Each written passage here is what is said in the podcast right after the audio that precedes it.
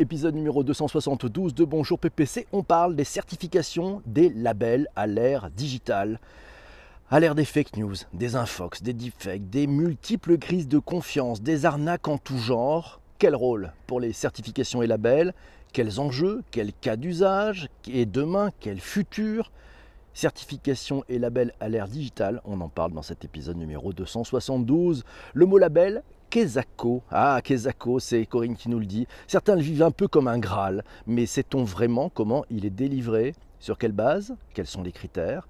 Certains labels sont clairement plus exigeants que d'autres. Certains ont bonne presse tout en étant confidentiels. D'autres sont très bien vendus, mais comment s'y reconnaître? Faut-il faire confiance les yeux fermés? Le croire avec d'autres yeux, exercer son regard critique, ah, ah, plein de choses. Définition c'est Shadia qui nous a trouvé. Qualité. Orikea.fr euh, nous apprend comment comprendre la certification. Une certification, apprend-on dans cet article, vous aurez bien sûr le lien dans les notes de bas d'épisode, c'est une procédure par laquelle un organisme agréé et extérieur à une entreprise garantit que un produit, un service, un système d'organisation, un processus répond aux exigences d'une norme. Les demandes de certification de normalisation auprès d'organismes agréés sont faites par les entreprises qui souhaitent avoir un atout supplémentaire face à la concurrence et surtout mettre leurs clients en confiance. Et c'est Massio qui nous dit, il nous a trouvé une super vidéo qui est assez basique, qui concerne l'immobilier, mais qui est pas mal du tout. Je vous ai mis le lien dans les notes d'épisode, ça sera sur YouTube, vous allez voir. Petite animatique, mais bien faite et c'est très clair. Merci beaucoup Patrick. La certification numérique et la certification numérique, si on en parlait la certification numérique des contrats, par exemple, bah dans lequel il y a une non-répudiation. C'est le fait d'assurer d'ailleurs cette non-répudiation qu'un contrat, notamment un contrat signé via Internet, ne peut être remis en cause par l'une des parties. Dans l'économie globale actuelle, où les parties ne peuvent souvent pas être face à face pour signer un contrat, la non-répudiation devient extrêmement importante pour le commerce. Généralement, d'ailleurs, il est admis que la par la communauté que la non-répudiation peut être atteinte seulement en utilisant la technologie du certificat numérique. Et eh oui, c'est une technologie qui permet de prouver l'identité d'une personne par la possession de sa propre clé privée. La protection de la clé devient alors une préoccupation pour l'utilisateur. Eh oui, sinon on va croire que c'est vous qui avez signé. Quels sont les enjeux de ces certifications et labels? Christian nous dit que certification et labels font écho à un besoin réel de tenter il dit bien tenter de démêler le vrai du faux, comme par exemple de savoir ce que contiennent nos données privées, qu'est-ce qu'elles deviennent, et il nous cite ce badge de confiance en SDK. SDK c'est Software Development Toolkit, oui, euh, créé par Orange, ça s'appelle Orange Trust Base. badge, là aussi je vous ai mis un lien dans les notes d'épisode. C'est Chris qui nous dit pas certain de l'utilisation absolue de l'acquisition des certifications ou autres labels, euh, c'est de l'entre-soi corporatiste qui est réservé aux entreprises qui ont le budget pour écarter les outsiders. Et il y a dans ce domaine, comme dans celui de la formation, à boire et à manger. Et oui, c'est comme ça que ça peut fonctionner. Boire et manger, ça restera toujours un truc important. Deux définitions. Tiens, certification, c'est une assurance écrite sous la forme d'un certificat qui est donné par une tierce partie qu'un produit, service ou système est conforme à des exigences spécifiques. Merci Tristan pour ce partage. Et sinon, deux, bah, c'est l'accréditation, c'est la reconnaissance formelle par un organisme indépendant. En général, un organisme d'accréditation, euh, qu'un organisme de certification est compétent pour procéder à la certification. L'accréditation, elle n'est pas obligatoire, mais elle est un gage de confiance supplémentaire. L'organisme de certification, dit accrédité, a fait l'objet d'une vérification pour garantir sa conformité à des normes internationales. Merci beaucoup Corinne pour euh, ces bons exemples et c'est Shadia Shadia qui nous le dit, euh, Shadia qui nous le dit dans le tweet d'avant émission, la certification est souvent considérée comme un gage de qualité pour l'utilisation, souvent une source de grande déception lorsque la conformité du processus ou du produit n'est pas au rendez-vous. il y a les normes ISO et CE et d'autres. Euh, un article à lire sur qualité.ourica.fr. Vous avez le lien dans les notes d'épisode et c'est Chris qui nous dit Je suis intimement persuadé que la qualité n'a pas attendu les certifications pour exister et être une réalité en entreprise il y a à mon sens beaucoup trop de marketing derrière cette démarche. Et Shadia de, de dire qu'elle est d'accord avec Chris. Eh oui, c'est aussi comme ça que ça se passe le matin. Bonjour à tous ceux qui viennent de nous rejoindre. Euh, bonjour à Diom d'ailleurs. Qui délivre les certifications? C'est Corinne qui nous le dit. Qui fait les normes? Quelle différence entre certification et label? Pourquoi une telle course pour décrocher un label? Quels usages une entreprise ou une marque en fait? Quelles conséquences en sont attendues? Comment est perçu un label par les consommateurs? Quel crédit lui accorder Tout ceci vise-t-il à rassurer ou à faire mieux et plus vendre Au pays des labels, c'est souvent un peu la jungle, nous dit Corinne, et merci à Isabelle pour ce partage. La certification ISO, euh, par exemple, c'est un instrument utile, nous dit euh, Corinne, qui en démontrant que votre produit ou service répond aux attentes de vos clients, ça renforce votre crédibilité. Dans certains secteurs, c'est même une obligation légale ou contractuelle. Quelques suggestions pour choisir un organisme de certification ISO évaluer plusieurs organismes de certification, chercher à savoir si l'organisme de certification met en œuvre la norme appropriée, rechercher, et puis rechercher, demander si l'organisme est accrédité. L'accréditation n'est pas obligatoire. Un organisme qui n'est pas accrédité peut être parfaitement fiable. L'accréditation n'en reste pas moins une confirmation indépendante de compétences. Et oui, on va chercher un peu plus. Pour connaître les noms des organismes de certification accrédités, vous contactez simplement, nous dit Corinne, l'organisme national d'accréditation dans votre pays où vous consultez le site de l'International Accreditation Forum. Ceci est bien complet, merci beaucoup. Euh, Chris nous dit la certification semble être une recherche, un affichage de reconnaissance.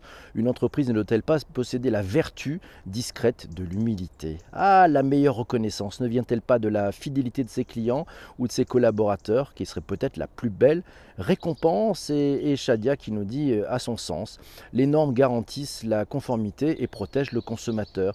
Cependant, c'est plus vrai aujourd'hui. La qualité est déterminée par les avis des, clients, de nos clients, des utilisateurs, des collaborateurs.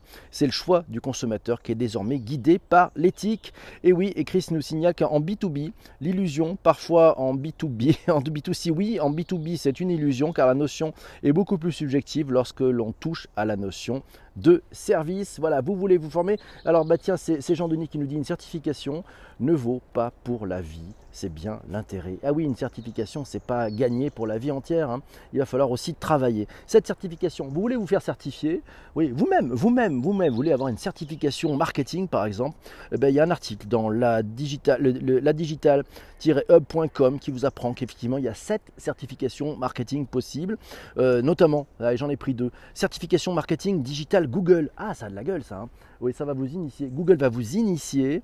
Euh, marketing digital. C'est peut-être euh, une bonne certification pour commencer. Ça vous donnera une vision panoramique de toutes les branches du marketing digital euh, et ça vous offrira des connaissances qui sont plutôt théoriques. Sinon, tiens, une autre, une autre certification, c'est de Complete Digital Marketing Course. C'est par CNN. Ouais, ça a de la gueule. Hein. C'est un cours présenté par deux experts dans le domaine du marketing digital. C'est Rob Percival et Darag Walsh. Vous offrira les compétences techniques, création de sites internet sur WordPress et leur optimisation, le SEO ou optimisation des moteurs de recherche, marketing sur Facebook, sur YouTube, sur Twitter et sur Quora, le marketing par email, le copyright et la création de contenu, Google AdWords et bien d'autres. Ah là là, pas mal à voir. Vous avez le lien dans les notes d'épisode.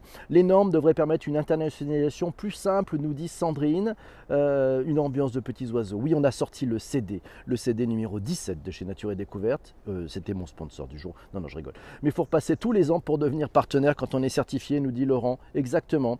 C'est pas pour la vie. Exactement. Et c'est Cathlette qui nous dit label affaire. Ah, le label, label affaire. Jeu de mots, joli quatre lettres. La certification des diplômes ou des acquis ne laisse aucune place à la créativité. Et eh, ça, c'est une question. Hein. Est-ce qu'il existe des certificats sur les soft skills? On avait fait un épisode de Bonjour PC sur les soft skills. Là, on est vraiment dans le hard, dans le process, dans la qualité, dans l'ISO mais c'est du hard skill, ouais, c'est du métal comme on dit, mais, mais et le soft, et le soft, quand est-ce qu'on va certifier?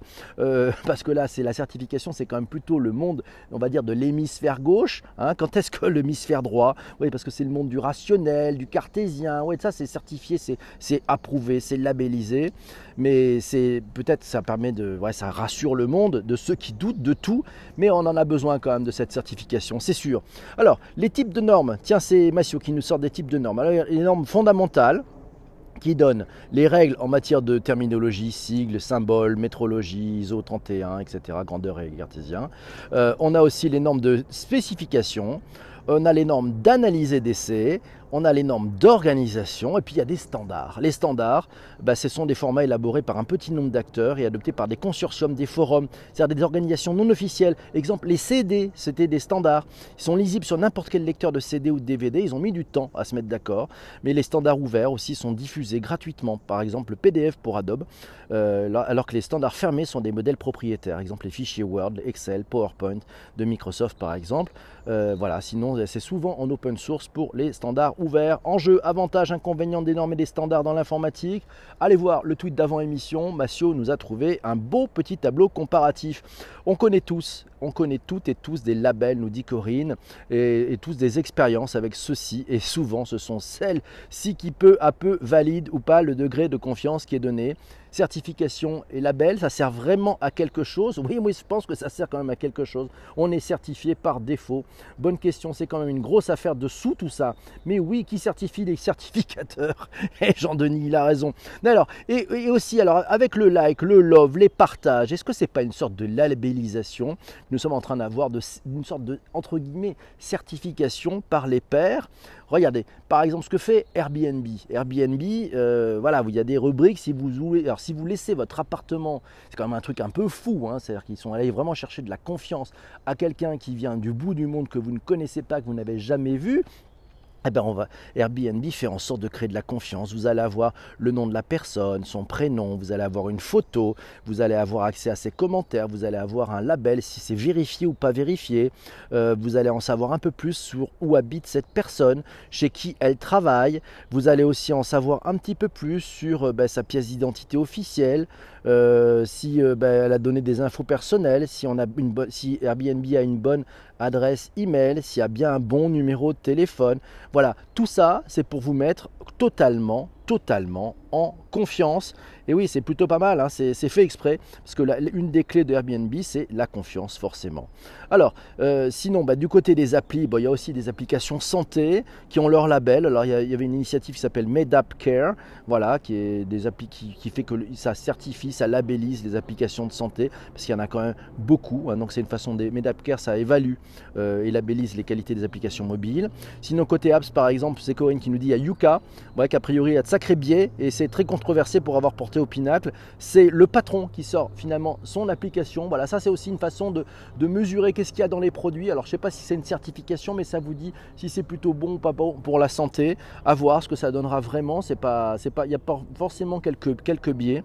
Et puis pour aller plus loin. Eh oui, et, de bon matin, ça va vous choquer fermer les oreilles. Et la blockchain, bordel. Mais oui, c'est, mais oui. Et la blockchain, hein, cette certification faite par une communauté d'ordinateurs qui empêche la répudiation d'ailleurs. Et c'est Christian qui nous dit à l'heure des fake news et autres X-Fake, un label de confiance numérique est nécessaire pour s'y retrouver. Comme par exemple SafePress qui est, qui est sécurisé par la blockchain qui permet de vérifier l'authenticité et la source des contenus en ligne. Le lien, vous l'avez dans les notes d'épisode. Voilà, peut-être que la blockchain va nous aider à améliorer cette certification, cette labellisation, parce que ben oui, si le numérique et si le numérique à cette terre des fake news nous permettait finalement, grâce au numérique, d'avoir encore un peu plus de vérification. Bon, là, il faudra creuser parce que l'histoire n'est pas finie. Vous qui écoutez ce replay, je vous remercie pour votre écoute. Vous êtes arrivé jusque-là, c'est fantastique. N'hésitez pas, si vous êtes sur iTunes, à laisser quelques étoiles, un commentaire. 5 étoiles, c'est mieux. Un commentaire sympa, c'est encore mieux. Et on se retrouve demain matin pour un autre épisode. Et l'épisode de demain matin, ça sera, haha, ça sera, ben, ça sera pas une surprise, non, non, ça, on va, on va parler d'un sujet qui a été choisi par la Rome. On se retrouve demain matin. Ciao, ciao, bisous.